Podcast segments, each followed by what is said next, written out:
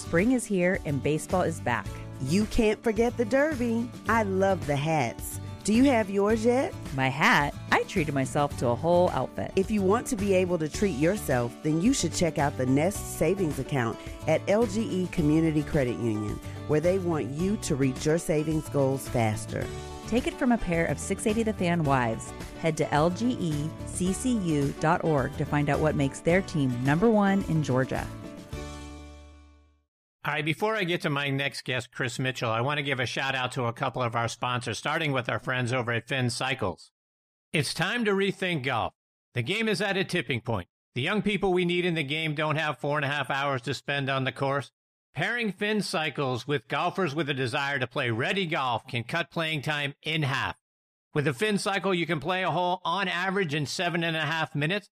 Have more fun. Rediscover your inner kid cruising the course on a Finn. Go online to finnscooters.com to see what I'm talking about. I also want to give another shout out to our friends over at the McLemore. The McLemore Mountaintop community rests atop the highlands of Lookout Mountain, Georgia, overlooking historic McLemore Cove and Pigeon Mountain. Surrounded on all sides by state and national parks, historic land districts, and private land trusts. The resort features an 18-hole Rees Jones and Bill Bergin championship course, a gated residential community, and a planned clubhouse opening in the fall of 2020, plus planned hotel and conference center. The dramatic 18-hole course is made up of a variety of golf experiences, combining canyon holes, highland holes, cliff edge holes that are well suited for the beginning golfer as well as the senior player. McLemore also offers a wonderful six-hole short course called the Cairn. Designed by Bill Bergin, the Cairn provides players with a short warm-up or cool-down before or after a round, or a relaxing way to improve one's game with family and friends. McLemore is located a short driving distance from Atlanta, Nashville, Knoxville, Birmingham, and Huntsville, and just 35 minutes from downtown Chattanooga, voted number one best town in America two years in a row by Outside Magazine. While a private course, McLemore offers stay and play packages for guests in club managed properties, as well as a number of membership opportunities, including social memberships, non-resident memberships, and corporate memberships as well. For more information, please visit McLemore online at themclemore.com or give them a call at 800-329-8154. All right, now joining me is Chris Mitchell. I've had the privilege of knowing Chris for many years. We started doing podcasts for a baseball site called CMEDS back in 2011. He co-hosted a show called The Evil Empire in the Nation, 60 Minutes of Sox Yankees Baseball. He's currently hosting three podcasts, a podcast to be named later, the Roto Experts Fantasy Sports Show, and the Prospects Podcast. He started his career as a producer at WBZ Radio in Boston. He's a freelance writer and a staff writer for Baseball America, Roto Experts, Draft Valet, Fantasy Draft, and Fantrax. He's also a contributing writer now for New England Golf. You can follow him on Twitter at CJMitch73, and I'm excited to finally get to turn the tables on him tonight here on Next on the Tee. Hey, Chris, how are you, my friend? That's a heck of an introduction, Chris. And I guess with me being on the other side of this one, I guess I can't rip you for your uh, Louis Oosthuizen in love. I always give you a hard time on that, and now because you're the host, I can't do that, right? and and and by the way, when we get to the end of the segment, you can't pick him in your uh, in your foursome or for your dark horse to win the Masters either. By the way, well, you, you get him. You get him as a caddy. You get him automatically, so you get like a fifth. Uh, so I can pick him, but he's gonna be one of my four. That's how this works. that is exactly how this is going to work, my friend. Hey, I, I got to congratulate you on the uh, on writing now for New England Golf. I got to be honest, I'm a little bit jealous of the golf you're going to get to play, the pub food you're going to get to eat. Talk about how you landed that gig. Yeah, I, I, I've been spending time down on Cape Cod for quite some time. My parents own a place. I go down and visit them, and there's so many really good courses on the Cape. Uh, I actually do a little bit of work for a couple of the courses down there. I'm a member at Old Barnstable Fairgrounds, which is also uh, they have a sister course called Hyannis.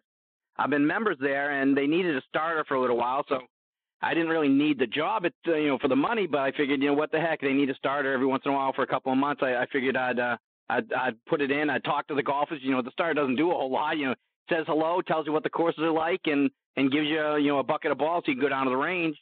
And uh, I was working one Sunday, and the the editor and owner of the site, uh, New England Dot Golf, he was playing, I was like, oh wow, you, you know this is interesting. You know, I write for fantasy sports, and I always would love to do some golf stuff. He said, yeah, give me a call. So I gave him a ring, and I just started contributing to him. I haven't done a whole lot of contributing to him quite yet to that site, New England Golf, but um, I pretty much signed on for the same reason. I asked him, he's like, what does this pay for article wise?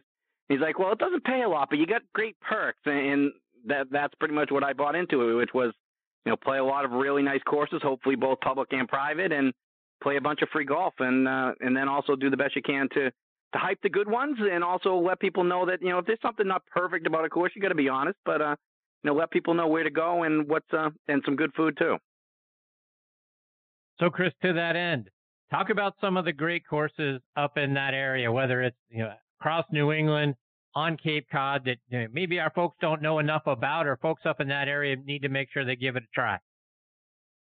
Well, like I said, I, I do work a little bit at Old Barnstable Fairgrounds in Hyannis, but it's a it's a public course, gets a lot of play. As you know, I, I was amazed. I was doing some research recently. Did I, you probably know this because you know a lot more about golf than I do, but uh, there, I was talking to somebody today. They said there were 10 million more rounds of golf played this year than at this exact same time last year. Can you imagine that? 10 million more rounds of golf were played, I'm assuming since the beginning of the pandemic, at this point this year than last. I was stunned to hear that number. I was trying to do the math on what that might mean. That could be as much as a billion dollars. Can you imagine that? 10 million rounds. Yeah, no, I mean you know, I mean, think about it, right? Because of the pandemic, what the heck else are we doing, right? We can't, we can't get together in groups. You know, we're not going to, you know, for folks up in that area, you're not going to, to Foxborough to see a Patriots game. You're not going to Fenway to see a Red Sox game. None of that stuff is happening. What else are we doing? Go out and play golf, right? Get the opportunity to be outside. You can be socially distant and have a lot of fun as well. So, you know, Chris, I'm, I'm excited for what, you know, I'm in a, in a terrible year for everything else. But what this has meant to the golf industry for people that have come to the game, people have gone out and played more to your point, I think it's got to be tremendous uh, for the growth of the game. It's been terrible for just about everything else that you can possibly imagine, but at least it has gotten people out to play the game. So to your point, uh, that's that's a huge number. It is. I was shocked to hear that. I did I did not know that. Um, but when you, we're talking about Cape, there's, there's lots of great courses in the New England area because it's New England Golf. But uh, as far as the Cape goes, there's there's some obvious ones. I think anyone who knows who looks up Cape Golf, they're going to come across Pine Hills. Uh, and the reason for that being that they have two 18-hole courses. One is a Reese, Rees Jones course, and one is the Jack Nicklaus course. So anyone who even puts in Cape Cod and golf, A, my site's going to come up, and B, Pine Hills is going to come up. That's a that's a good take. That's on the pricier side, but the quality is good. The course is always in exceptional shape. Uh, so if you want to just play the standard kind of everybody knows it kind of course, Pine Hills is, is, very good. And again, it's got 36 holes. So if you want to play a, a, long day or a couple, you know, one hole, one course one day, one day the next, that works uh, pretty well there.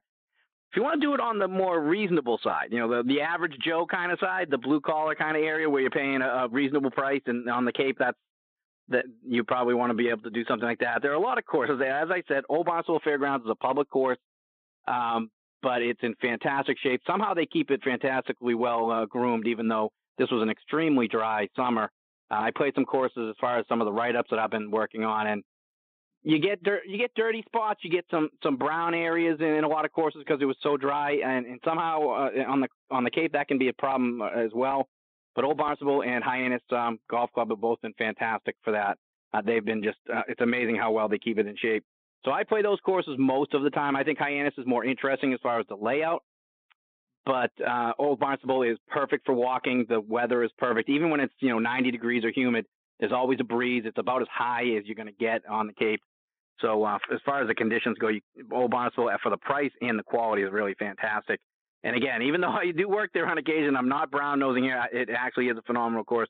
One of the reasons I don't play as much on the Cape as I would like is that I'm always playing at Old Barnstable. But um, uh, some other courses down there, Crosswinds is really fantastic. They've got 27 holes, so if you want to get in an extra nine there, that's really uh, really good a good take. Uh, Waverly Oaks as well. There's a lot of co- courses on on Plymouth, right in the Plymouth area, which is anyone who knows the Cape. It's just off Cape. It's just over the bridge. Or if you're coming from Boston, it's just before the bridge. And, and uh, Plymouth is a huge town but they've got a lot of really good courses. Waverly Oaks is, is a really strong one. That's right around where Pine Hills is. Um, and so if you want to go Cape Wise for that, that's a fantastic place.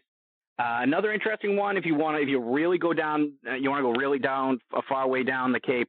Uh, there's a course called Highland Links. It's a, it's a, it's only nine holes, so you play the blues for one nine and you play the whites for the other nine. But what's interesting about it, and what made me think of this course, and I haven't played it. I got to be honest. I heard about it. I made some calls. I tried to get on the course to to write it up. I wasn't actually able to do it, but I did some research on it anyway. And uh, it if you play the nine, especially if it's in the morning or if you play early in the season, it, there's about six holes that are on the water, and if you play it just right at the right time, you can actually see whales on the ocean while you're playing. So wow. I heard that story and I thought that was pretty phenomenal. I I actually played out in California a couple times, and there's a course out there called Pacific Groves. I don't know if people out there know that. They call it kind of like the baby Pebble Beach because it's it's affordable, it's cheap. There's nowhere it's nowhere near the quality of a Pebble Beach. I mean, what is? But it has about six holes on the Pacific Ocean. And so when I was playing there, I always go there. Anytime I go to California, I play I play that because I'm an average Joe who makes average money. So I play that uh, Pacific Groves, and it's right on the Pacific Ocean. And also, there's deer actually running in the fairways while you're playing. So I think of that wow. course when I when I heard the story about Truro. You can actually see some whales out in the ocean while you're while you're teeing off. I thought, you know, that kind of take, that kind of view, that kind of scenery. It's hard, even though it's only nine holes. It's hard not to think that that's the course you really got to go to if you're going to be on the Cape. Truro is a long way down the Cape, but if you can get there, that's a that's a fantastic take from what I've been able to gather. And I'm I'm trying to get out there before the snow falls. We'll see what happens. Are there other courses, you know, one or two other courses that you haven't played yet that you're dying to get an opportunity to get out there and uh, see what it's like? There's another. There are a few. There's a South Shore Country Club is well spoken of. The Ridge Club is a is a is one of those high end kind of courses. So uh, the Ridge Club's probably not a course that everybody can get on, but if you can find a way to pull some strings, the Ridge Club is phenomenally good. Uh, if you don't mind going to some some other place, like there's uh, Jeremy Roenick, the hockey player. He uh, is actually, from what I've been able to gather, an investor in Pembroke Country Club. I've heard some good things about that. Um, Thorny Lea is another one, private club, so that that's private. You got to be able to get get a hookup on that one, but I've heard some really impressive things about that. Another course that's interesting, it's private, but it's reasonable private. You know, it's like 10 grand for a membership kind of reasonable. Uh, it's not, you know, pay 200,000 just so you can be a member kind of private. It's a 10 grand flat fee. You can do swimming and tennis and all that.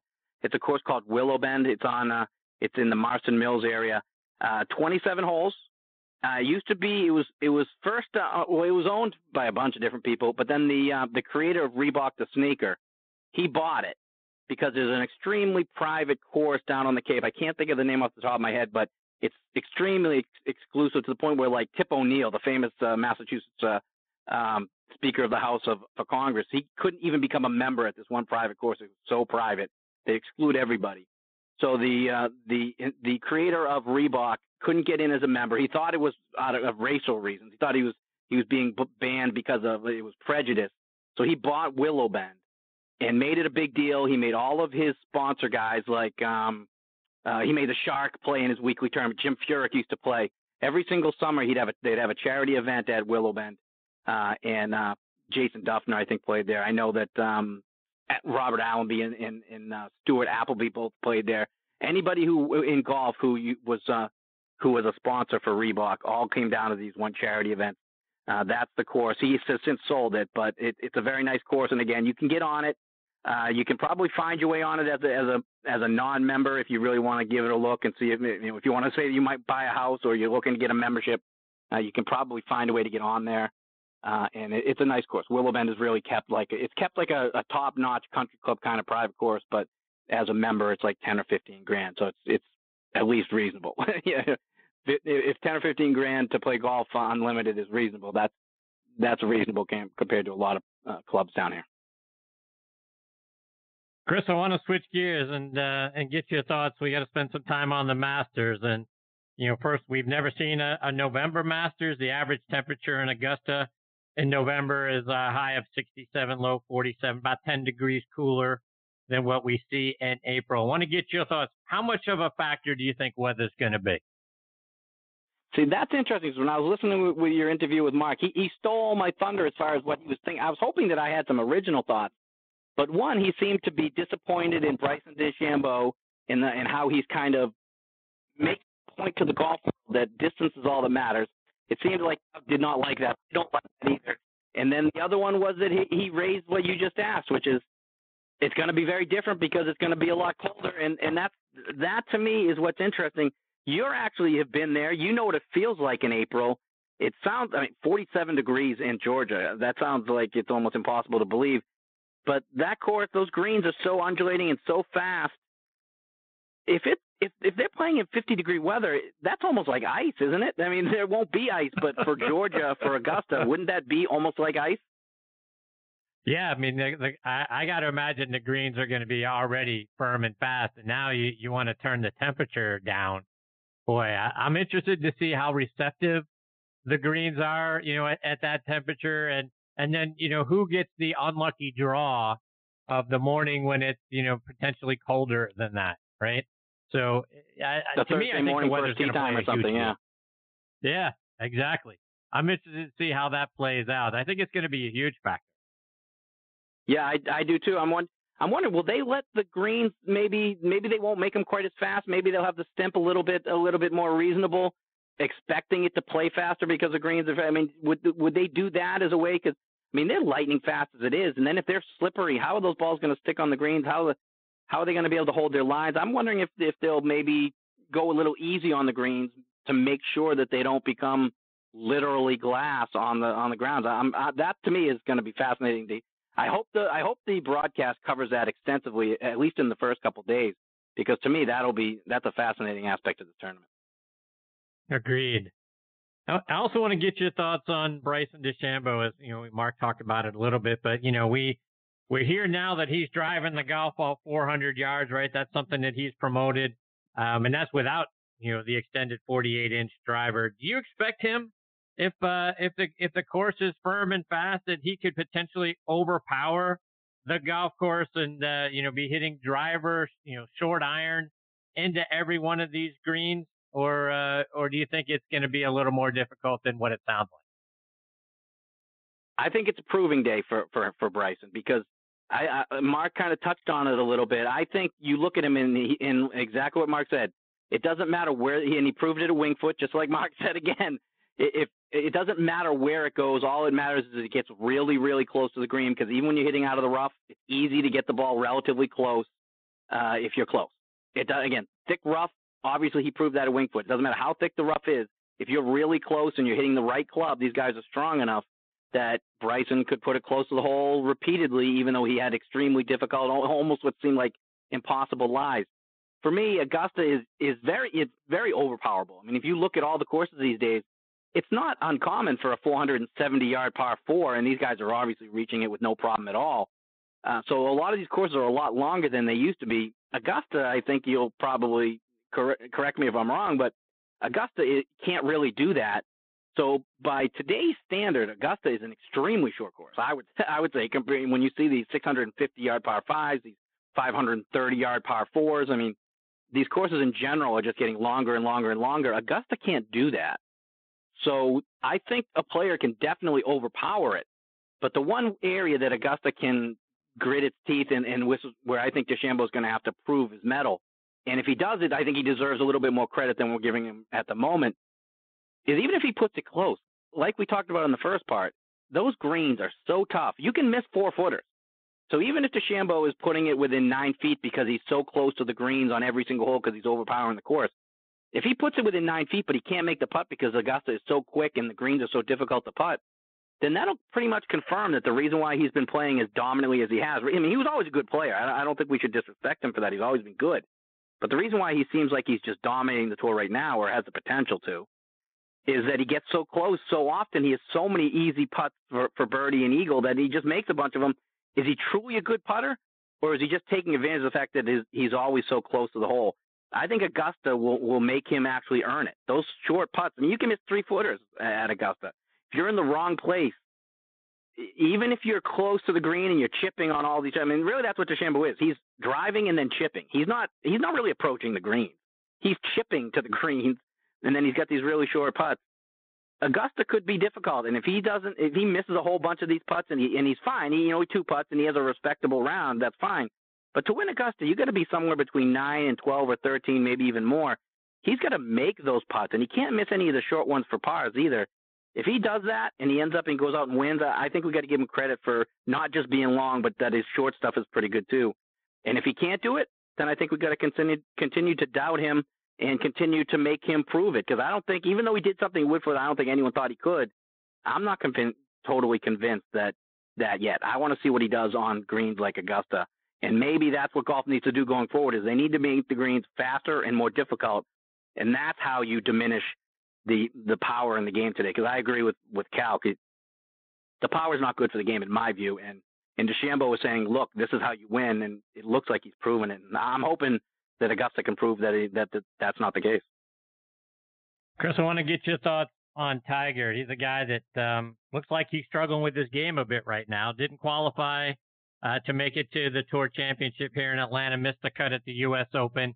Finished sec, you know, tied for 72nd this past weekend at the Zozo Championship, a tournament he won on a different course, but a tournament he won last year, and uh, that 72nd was just a couple of places out of last place.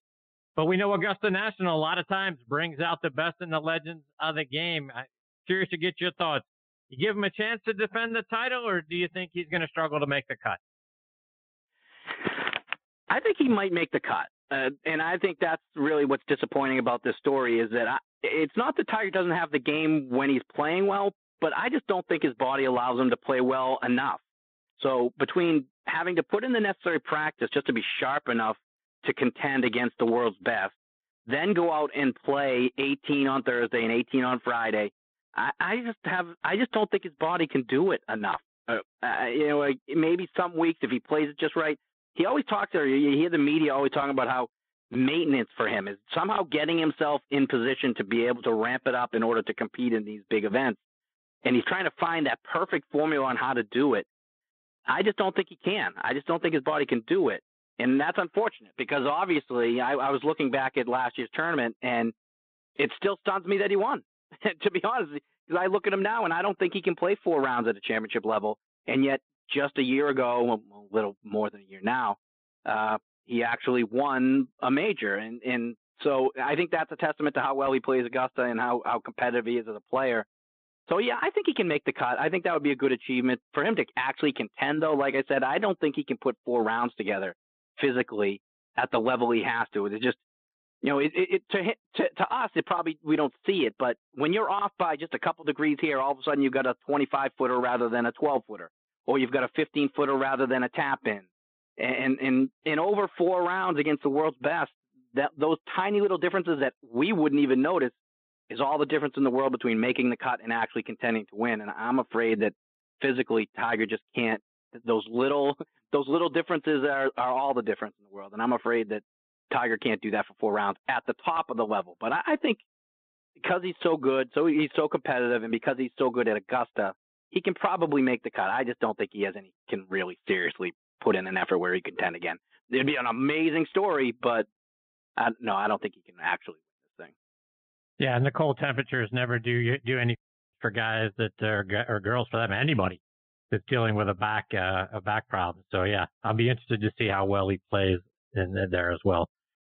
Um, want to get your thoughts on some of the other top players. Patrick Reed is a is a guy uh, when you look at all the odds makers listed as a a 40 to one player. Uh, we know he won a couple of years ago uh, in 2018, finished tied for 36 last year. Do you expect Patrick Reed to be a factor? Really don't. He's definitely one of the best in the world, and when he's on a run, he can really do it. And sort of like Cal, when Reed gets on a run, he can put in four or five birdies in a row. So uh, obviously he has the game to do that. He's obviously done it before, but I don't. I, he just seems too inconsistent to me right now, at least.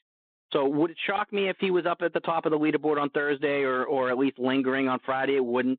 But for him to actually do it for four days at Augusta this week, there's so many good players right now, and there's a lot of guys playing extremely well.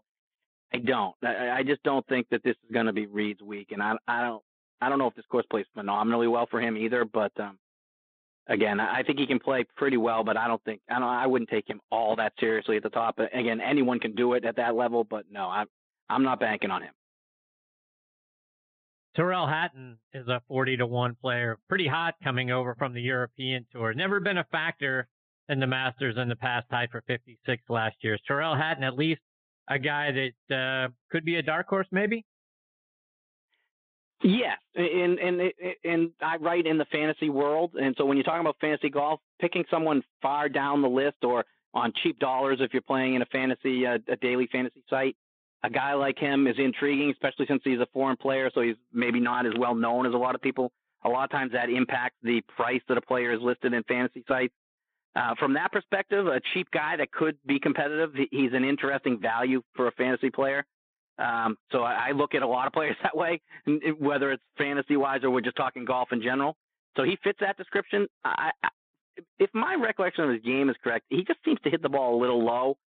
Uh, and I, I think you want to be able to come in at some of these greens with, with some height and be able to hold it. And again, if the greens are really slippery or they've got a skim on them or something because it's a little chilly, if if I'm right about him being a little bit of a, a lower ball ball flight guy, I don't think that really suits this course extremely well. But playing well now is always a good thing. Uh, I don't know if that leads to guys winning. You know, the hottest player on tour at the moment doesn't seem to win at Augusta, but again, usually the majors are at the beginning of the season, not the end or beyond the end. So um, playing well could be more important this year than ever before, and if that's the case, then Hatton's uh, definitely got a shot. But I don't think his game really suits Augusta all that well, and I don't think that foreign players usually play this course all that well uh, compared to the Americans either. So I think he's got a little bit of a hill to climb there. What about Webb Simpson? He's a guy 35 to 1 odds right now, finished tied for fifth last year. In five starts, he's never finished worse than a tied for 13th, tied for eighth uh, at the U.S. Open a little while ago. Um, could this be a guy that uh, might actually get his second major going all the way back to the 2012 U.S. Open? What do you think about Webb Simpson? You picked one of the guys that I like. I like Webb Simpson. Uh, when I was doing my a little bit of research, and, and it, Webb Simpson reminds me of Matt Kuchar, and, and all those times that you come on my show and we talk podcasts, I always talk about guys that can win and guys that are great players that just kind of just linger on the tour. Matt Kuchar is a by any normal standard a great player. don't don't let me mislead anyone with what I'm saying.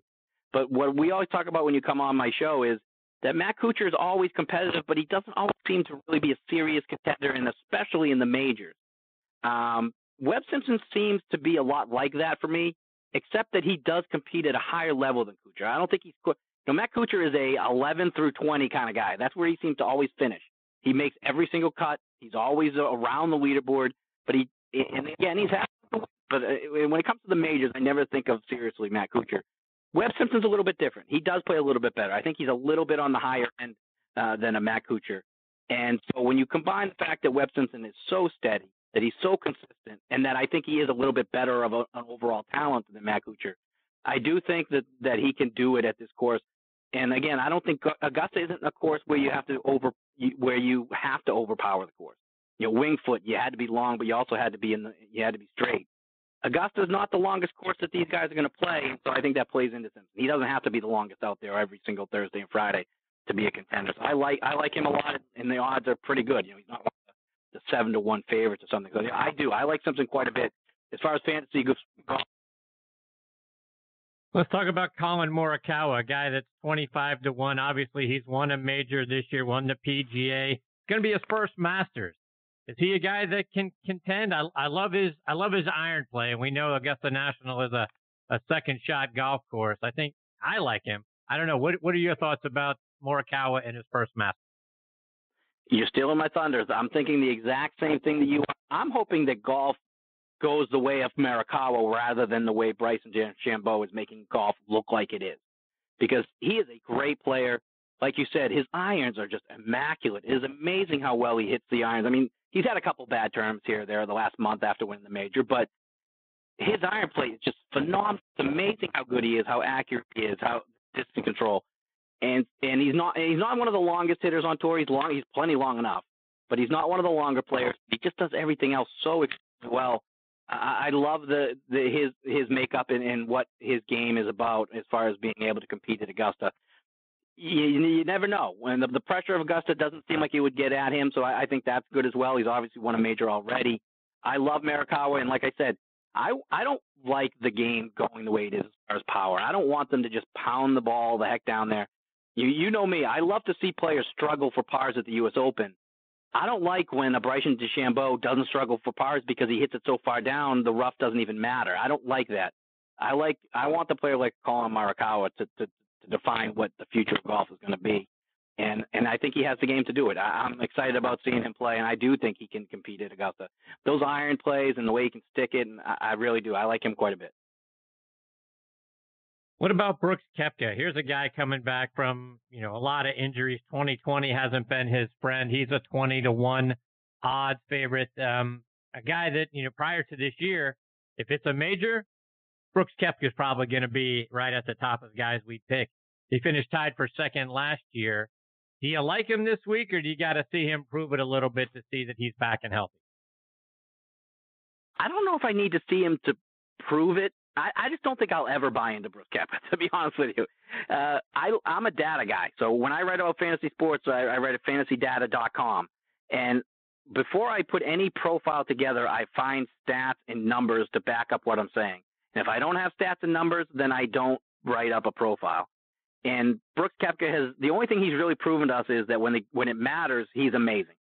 Now, granted, he was in the top five or ten in the world for a while there, and and but I don't know how those rankings work because it seems like you put together nine good weeks and all of a sudden you're in the top twenty. So I don't know how those algorithms function.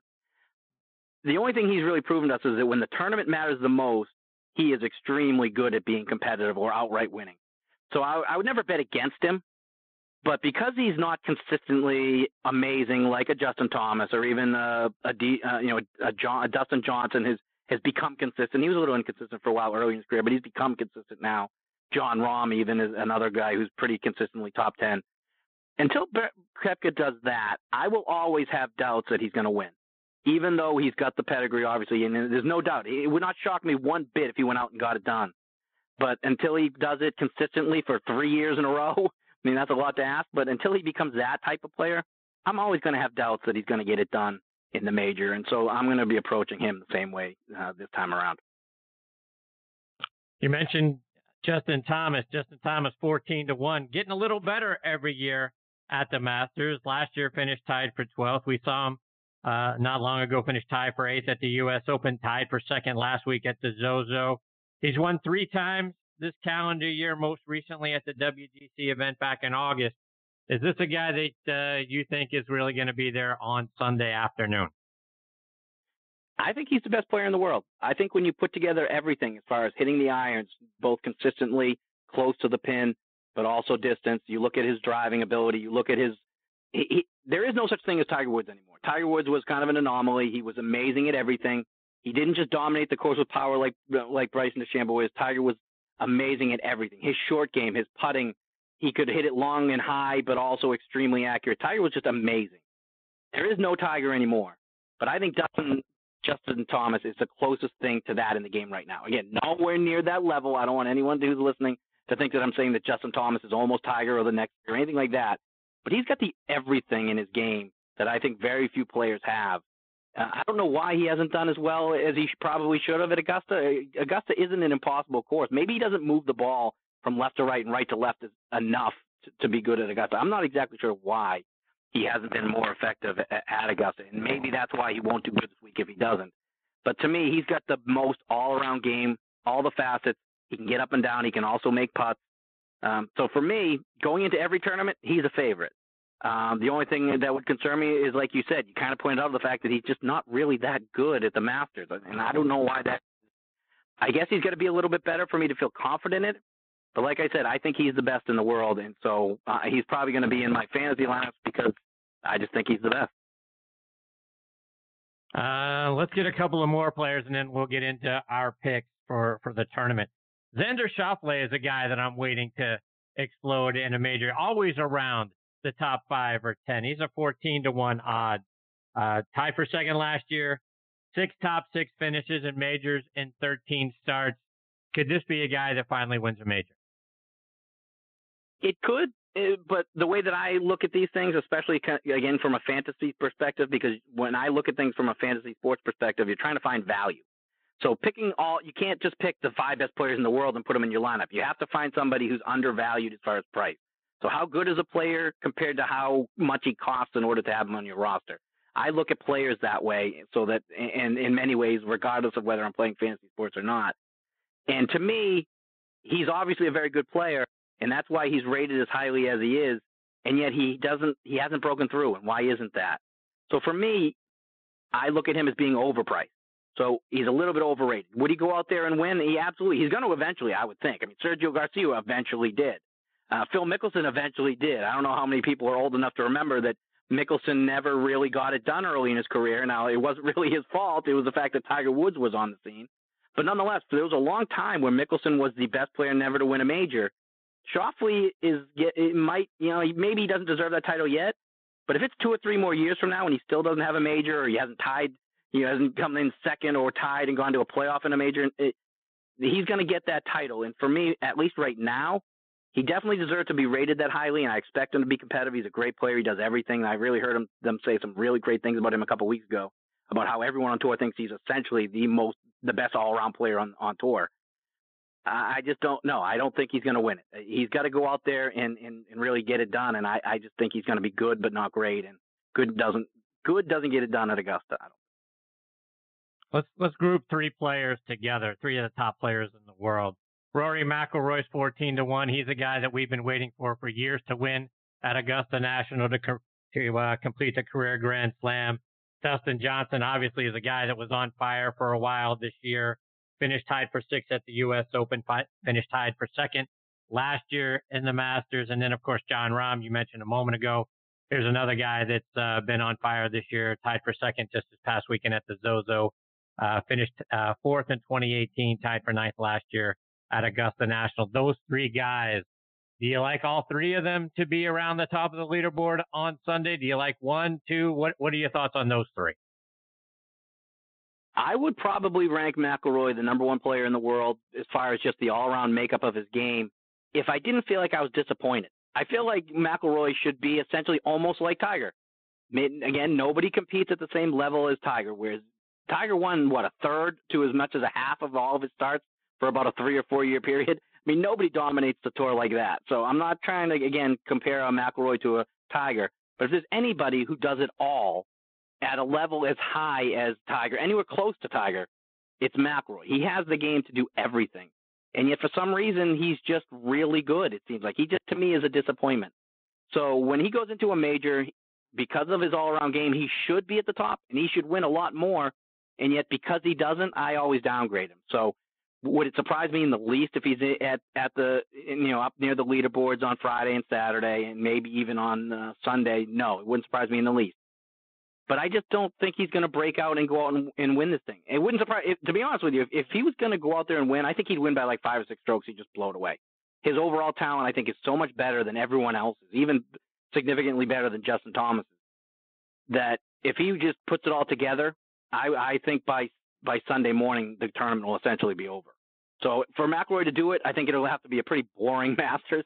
Uh, I just don't think he's going to because he just he just doesn't meet the standards that he's already set for himself, and maybe that's unfair. I, I'm unfair with these guys, as you know. I've been criticizing Jordan Spieth for years with you on my shows, which is unfair. But the fact is, I, I just expect a lot from McIlroy, and while he is extremely accomplished, he doesn't quite get to that level yet.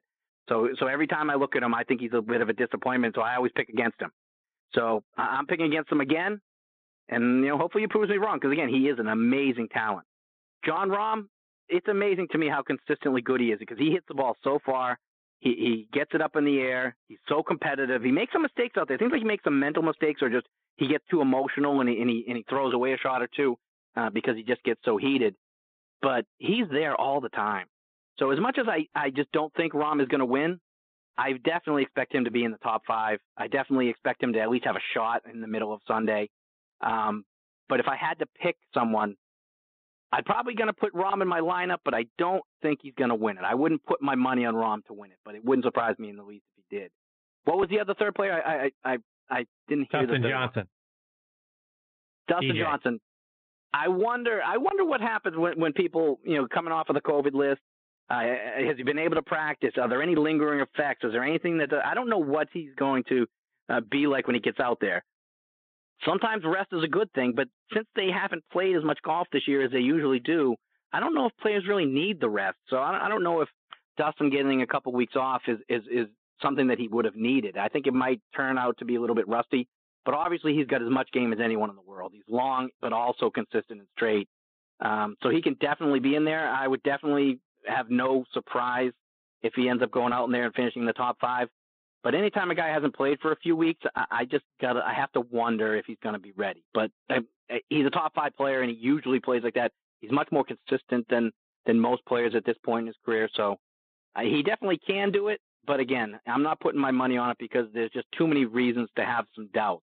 And and those those little nuggets that sit in your head that create doubt. To me, Johnson has enough of them where um, I think he's going to be very good, could be very good, but I, I don't think he's going to be great and walk away with the title.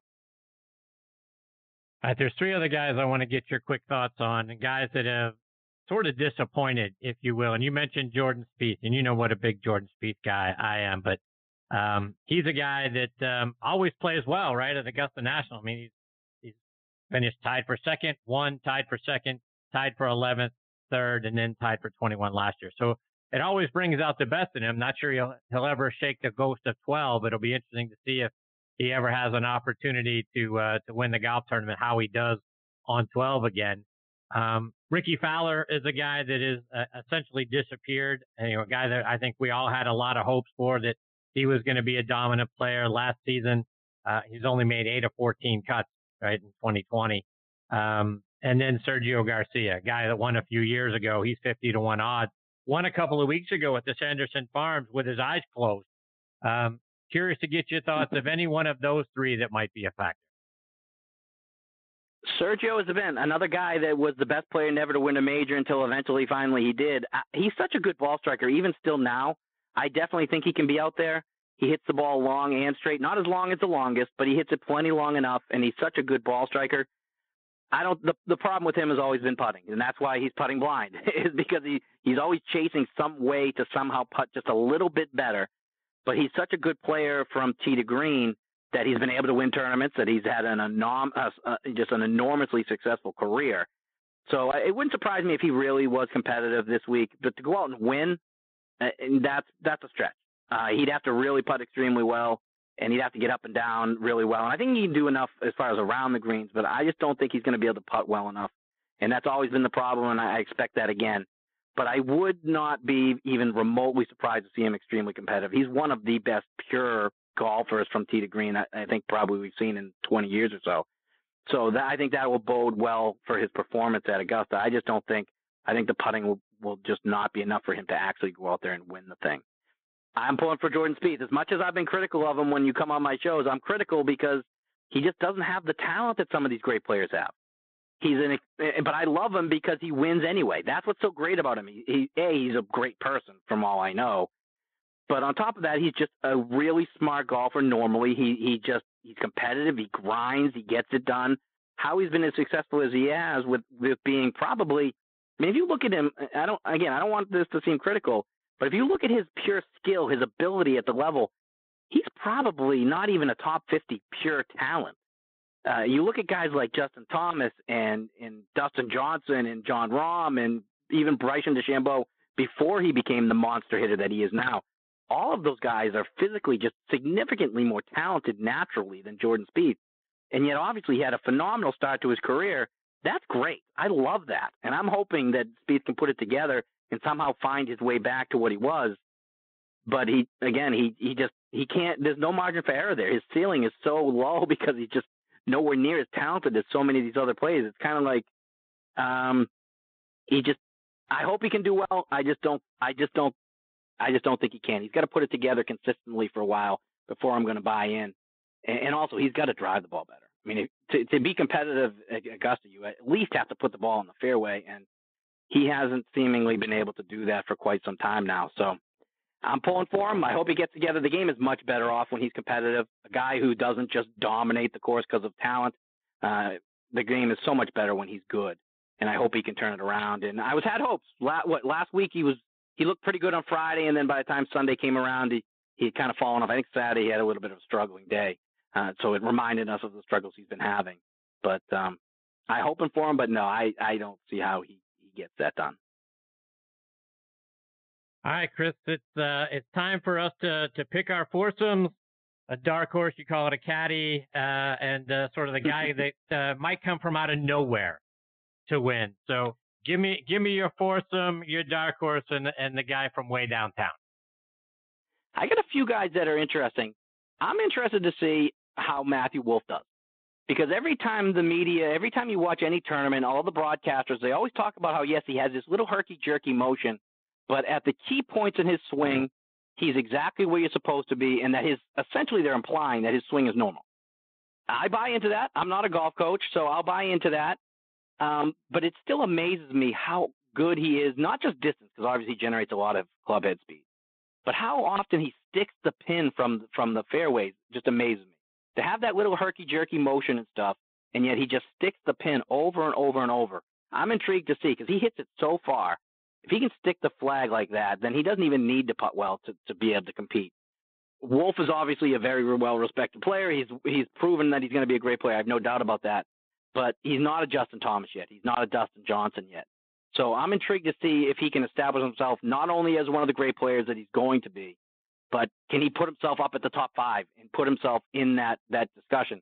Because his physical talent is, is every bit as good as essentially almost everybody. Uh, so I'm intrigued to see if he can go out there at Augusta and do that.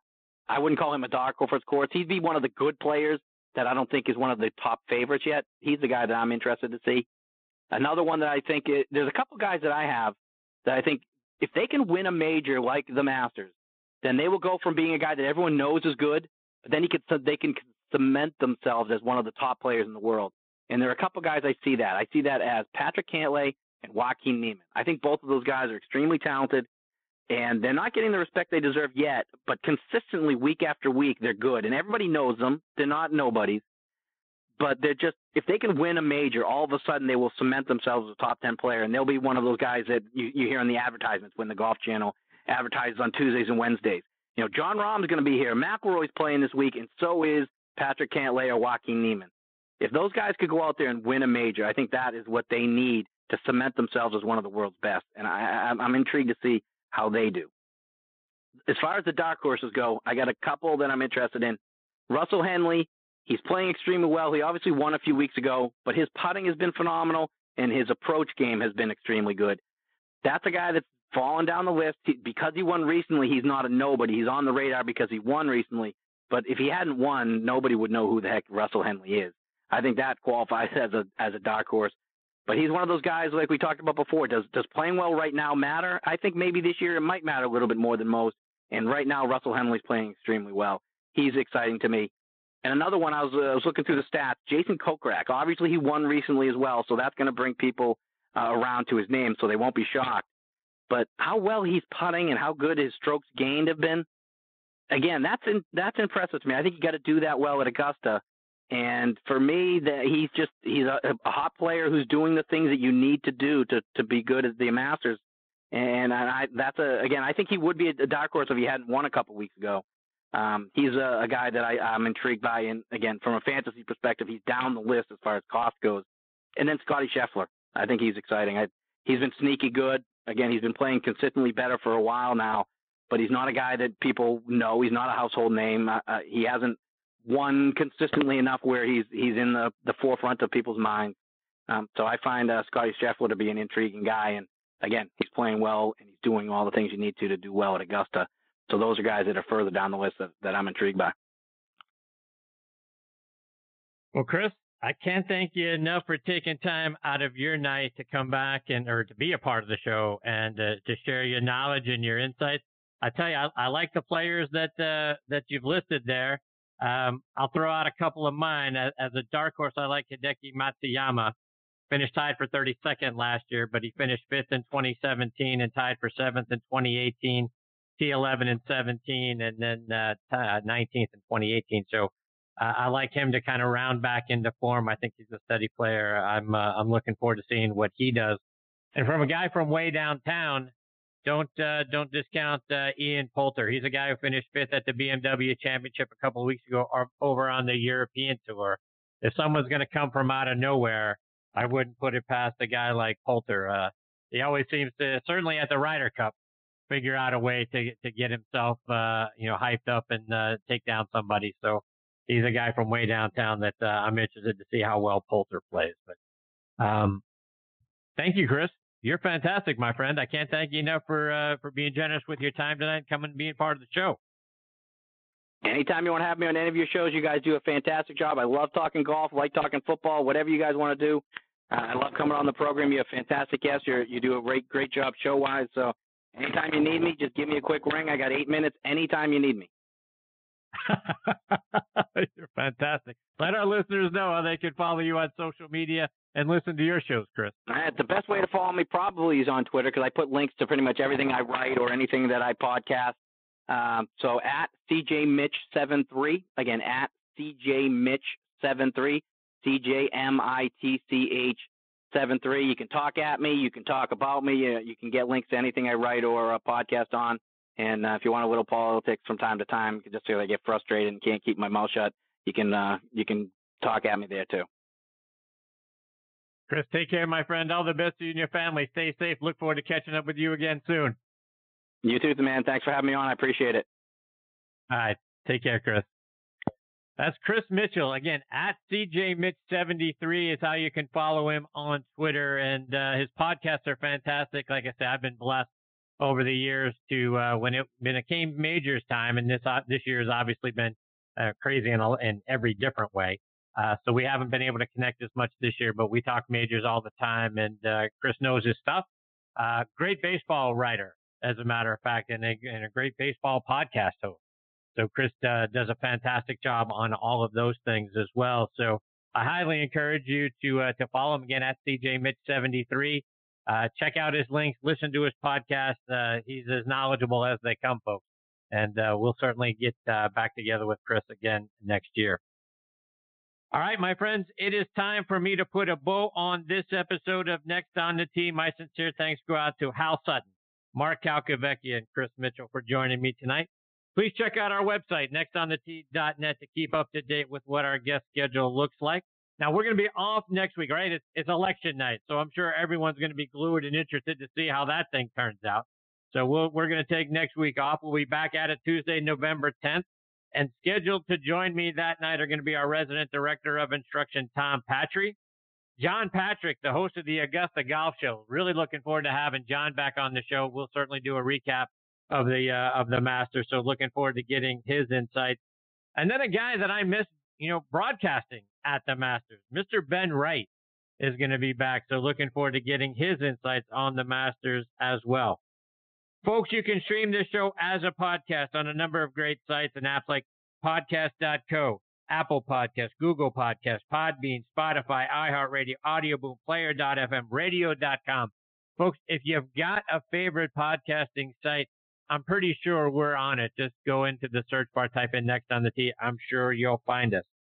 Folks, thanks again for choosing to listen to this show tonight. I really appreciate the fact that you continue to make us a part of your golfing content. See you in a couple weeks. Stay safe, everybody.